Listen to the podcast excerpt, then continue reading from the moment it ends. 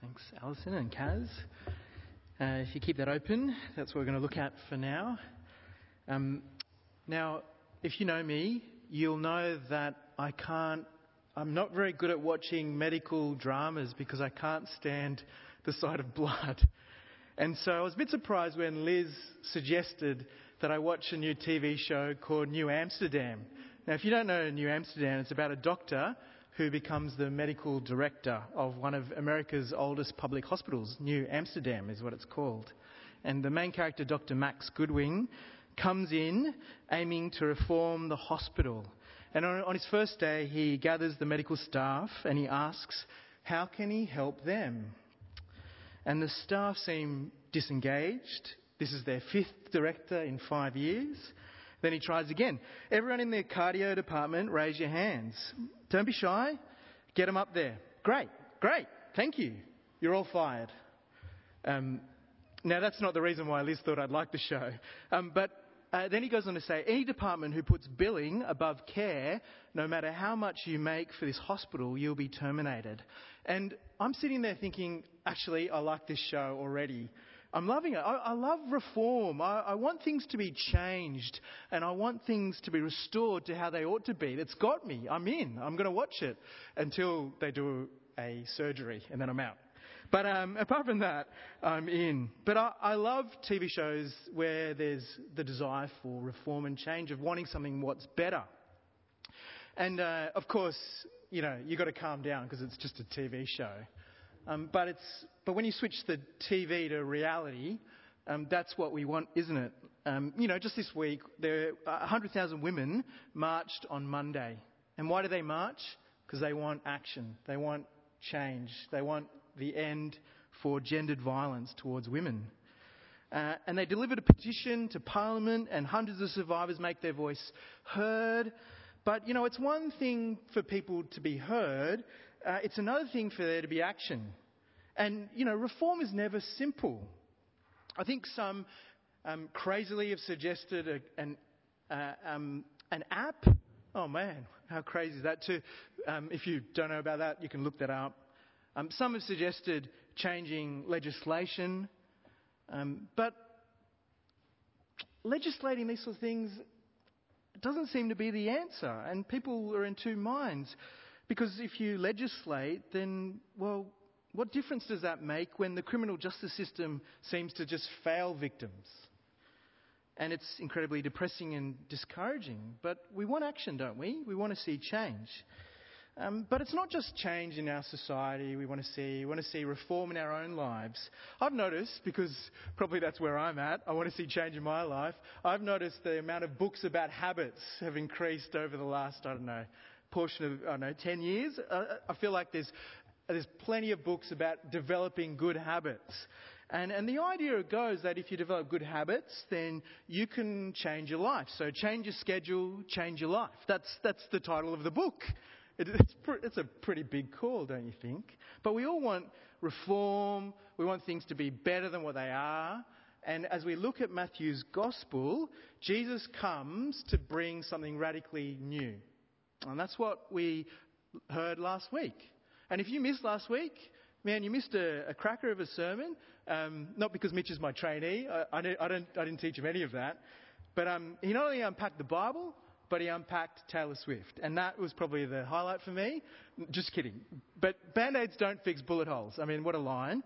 But that's the point, isn't it? Jesus hasn't come simply just with band-aids. He's actually come with more than band-aids to do something completely new, radical for our world. He's come to make a real difference. And it's not just for the nation of Israel, and it's not just for you and me, but it's actually for the whole world. I mean, that's where we're heading to in Matthew 28. It's going to be for the whole world. But when we look at what we just read previously, we, we, um, Jesus says that he's the new wine. That's what he's saying. I mean, that's, um, why does he say he's the new wine?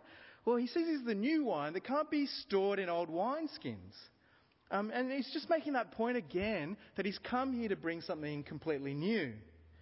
And we see this incredible new things that Jesus is coming to bring through the two miracles that we land in verses 18 onwards. And Jesus is wanting to show you that he's here to bring restoration And he's not here to be tied to the old, even though the old is important, as he states in Matthew, in Matthew 5 to 7 in the Sermon on the Mount. But when we look at these two miracles, we're going to understand the difference that Jesus makes.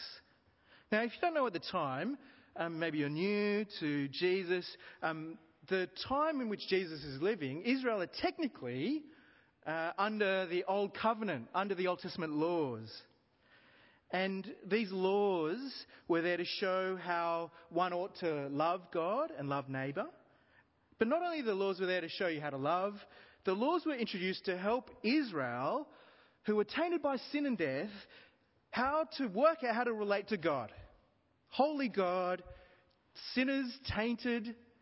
How, do, how does a nation of Israel uh, welcome a holy God to dwell in their midst? So there's laws about purity and how to engage properly with a holy God.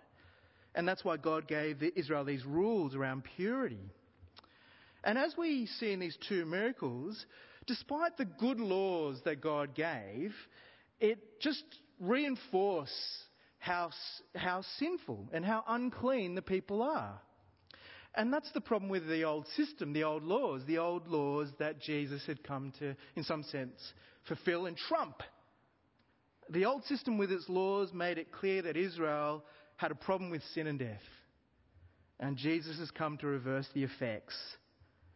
And he's come to bring a new kingdom and a new world. And these two miracles show us a taste of that.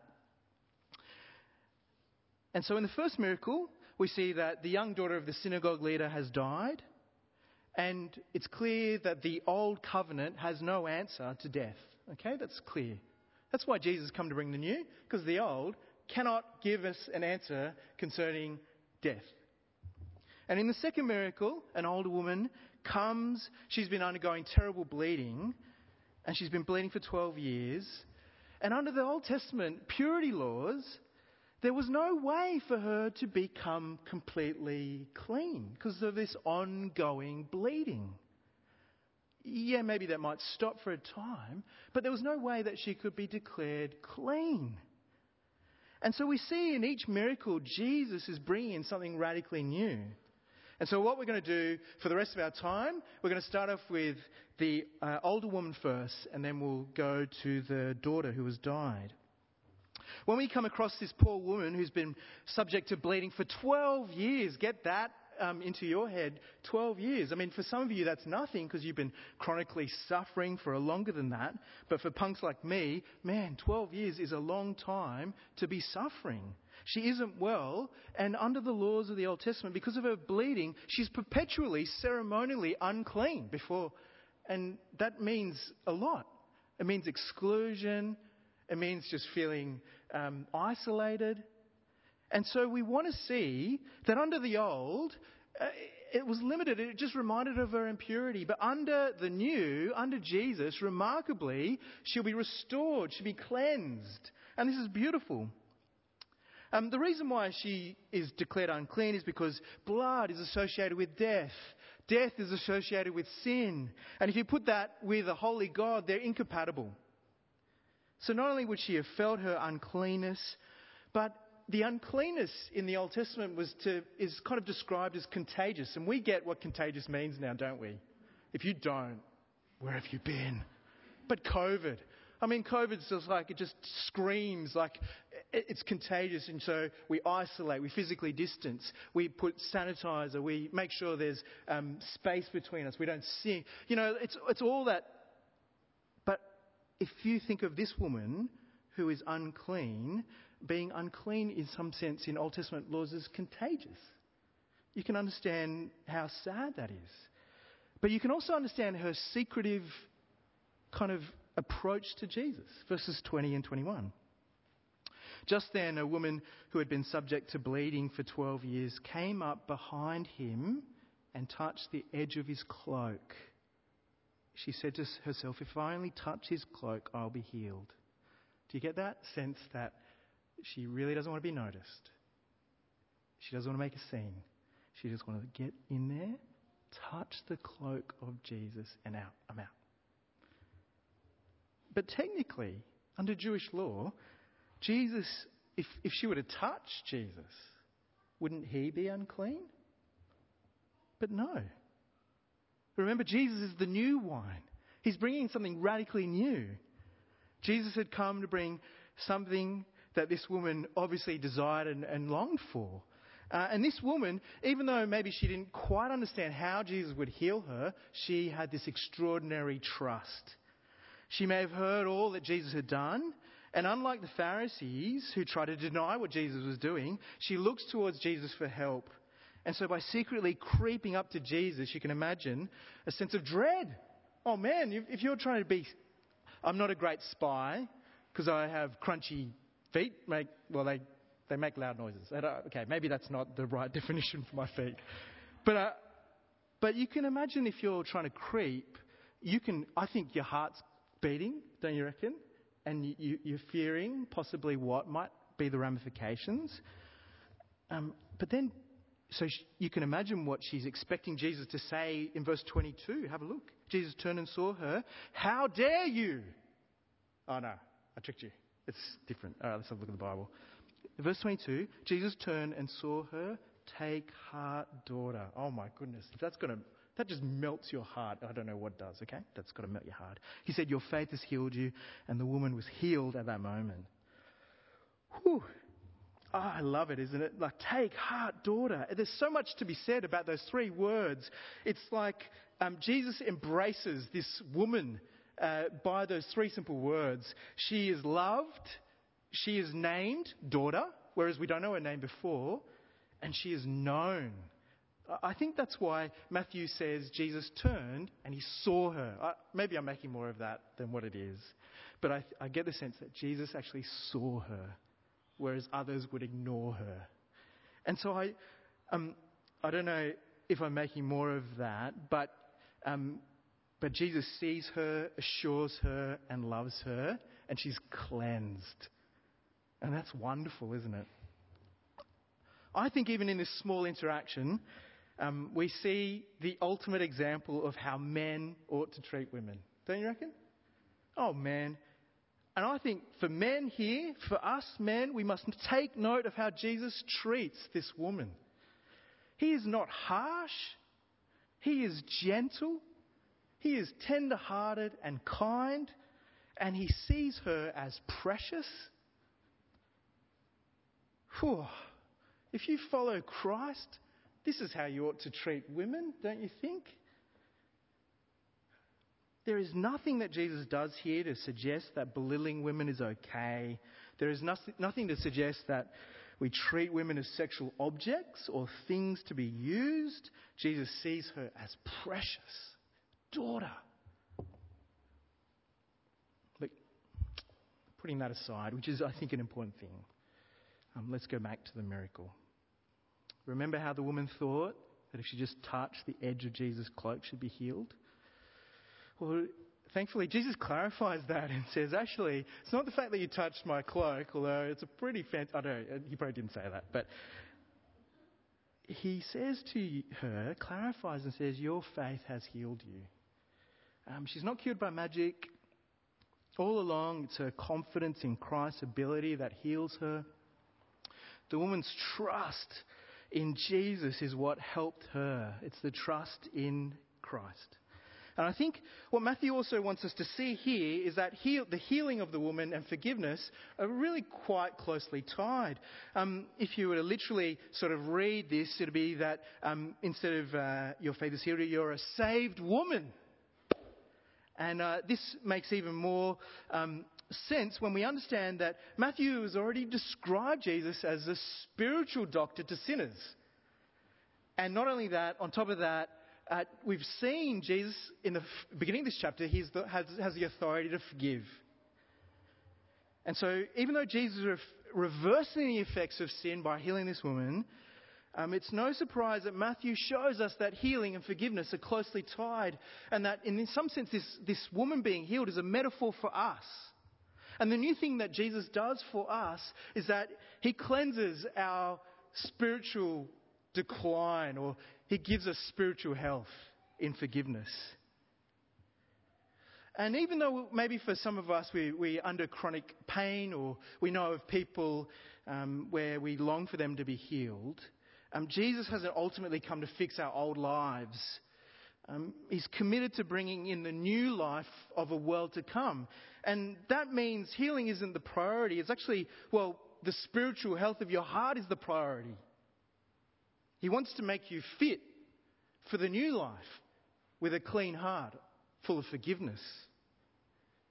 And that's why Jesus will endure the cross to ensure there is forgiveness from God.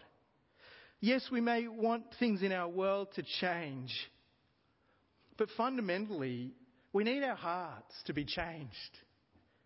Uh, instead of sin tainted hearts that shape our behaviors to be destructive and unloving, we need forgiven hearts to shape us so that we can contribute and love well.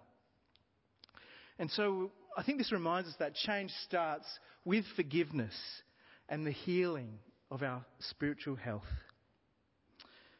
But let's now move on to the daughter of the synagogue leader. And we'll, um, la- we'll, we'll, we'll look at this one and then we'll finish. In the synagogue leader, we have a representative of the Jewish religion. I think Matthew, um, in some ways, is wanting you to see the connection of this synagogue leader to the old. And so it comes as quite a shock that this man, who's connected to the old in terms of the, um, the old Jewish ways, is, is in desperation when he comes to Jesus. And it's understandable that he's desperate. His daughter has died, and there is no law that can bring a daughter back to life. And in fact, what he asks Jesus to do goes against the laws to do with the dead. I don't know if you noticed, but the ruler asks Jesus to lay his hand on his dead daughter. Now, going back to the purity laws, or the, uh, if you were to do that, if you were to lay your hand on someone who was dead, you needed to be ceremonially cleansed on the third and seventh days. And so the Old Testament laws would, would remind you about how that would happen. And so for this ruler, who you would think would know of the Old Testament laws, asking Jesus to come and lay his hand on his dead daughter, either he's gone mad or he actually believes that Jesus can do something completely new. He's not concerned. And so we see here, under the old, there's no answer to death. But with Jesus, we see that death is not the end. And for somehow, this man sees that about Jesus. That under the old, death was just part of life, but under this man Jesus, under the new, death is the gateway to life. However, as Jesus enters the leader's home, he's met with ridicule. Have a look at verse 23. When Jesus entered the synagogue leader's house and saw the noisy crowd and the people playing pipes, he said, uh, Go away. The girl is not dead, but asleep. But they laughed at him.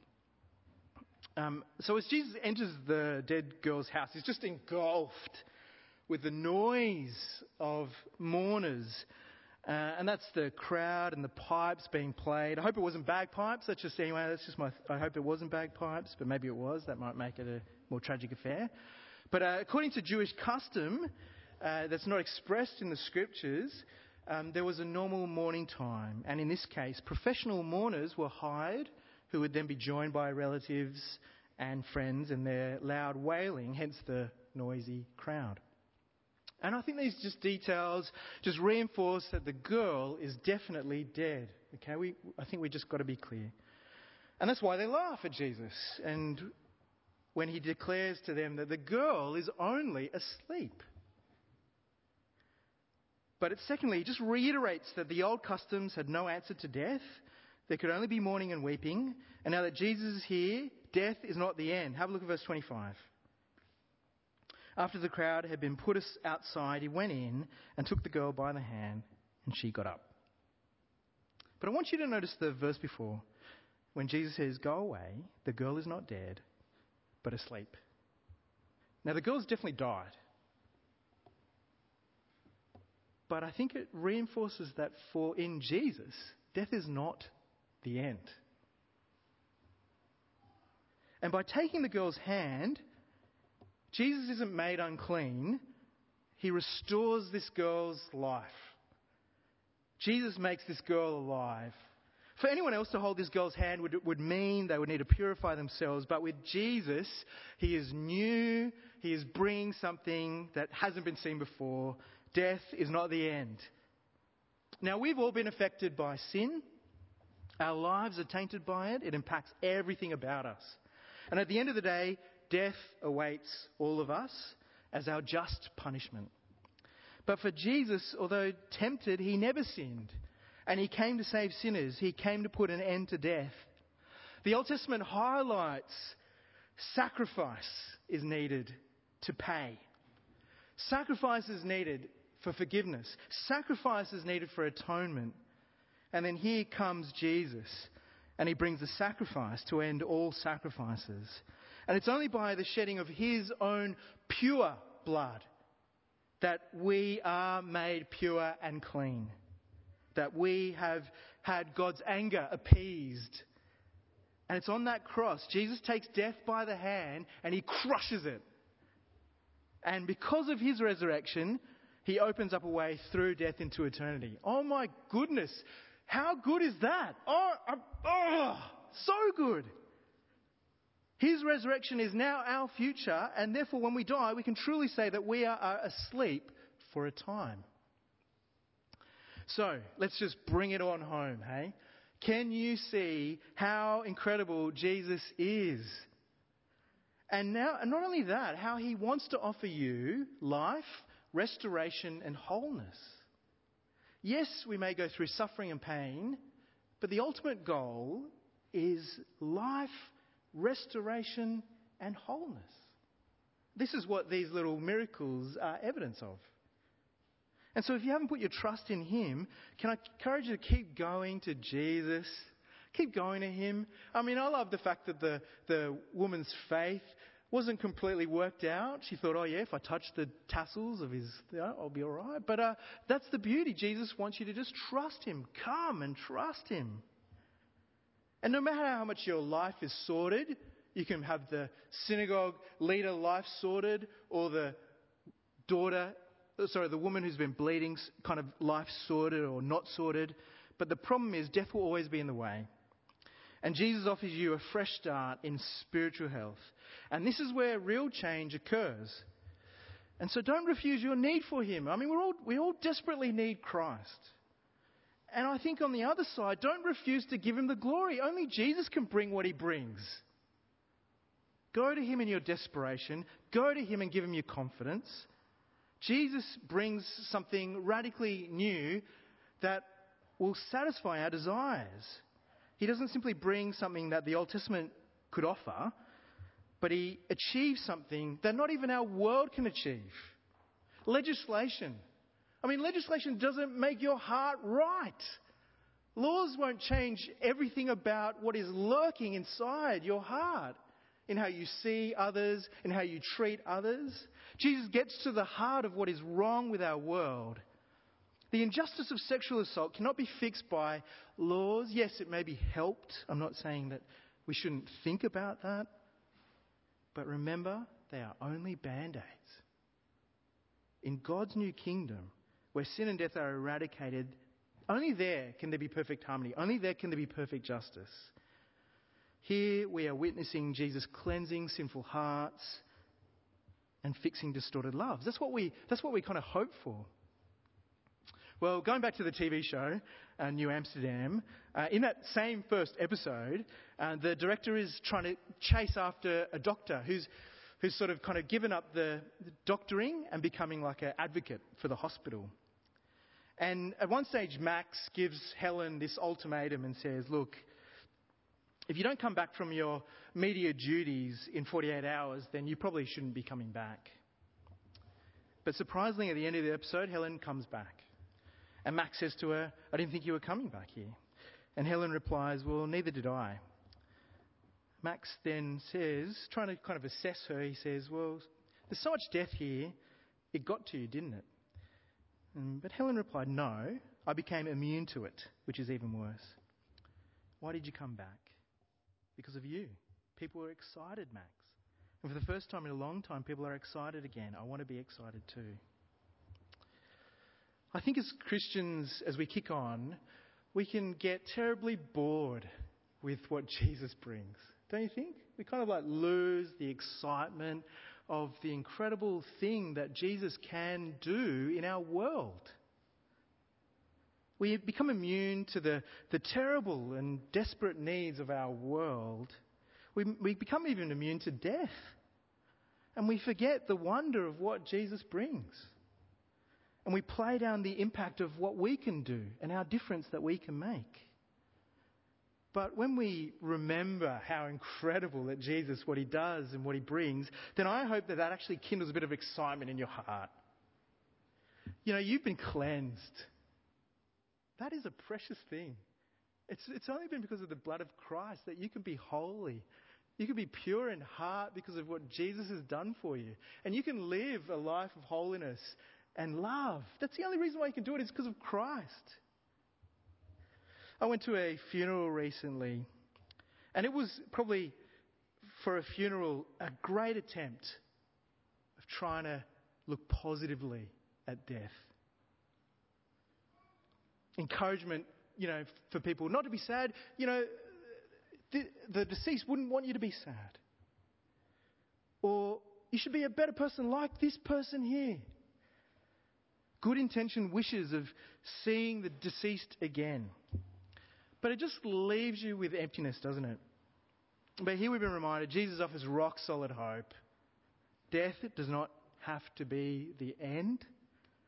So I hope you've seen that Jesus is bringing something new, and I want you to hopefully be excited about it because it's incredible. I'll pray. Father, thanks so much for um, sending Christ. That you didn't leave us in our sin and you didn't leave us in, our, in the death that surrounds us, but you've brought us from death to life and you've given us pure and clean hearts. Lord, please kindle the excitement of what it means to trust in Jesus yet again. And uh, we pray that through us, you'd help us to make a difference as we live lives of hope and as we live lives forgiven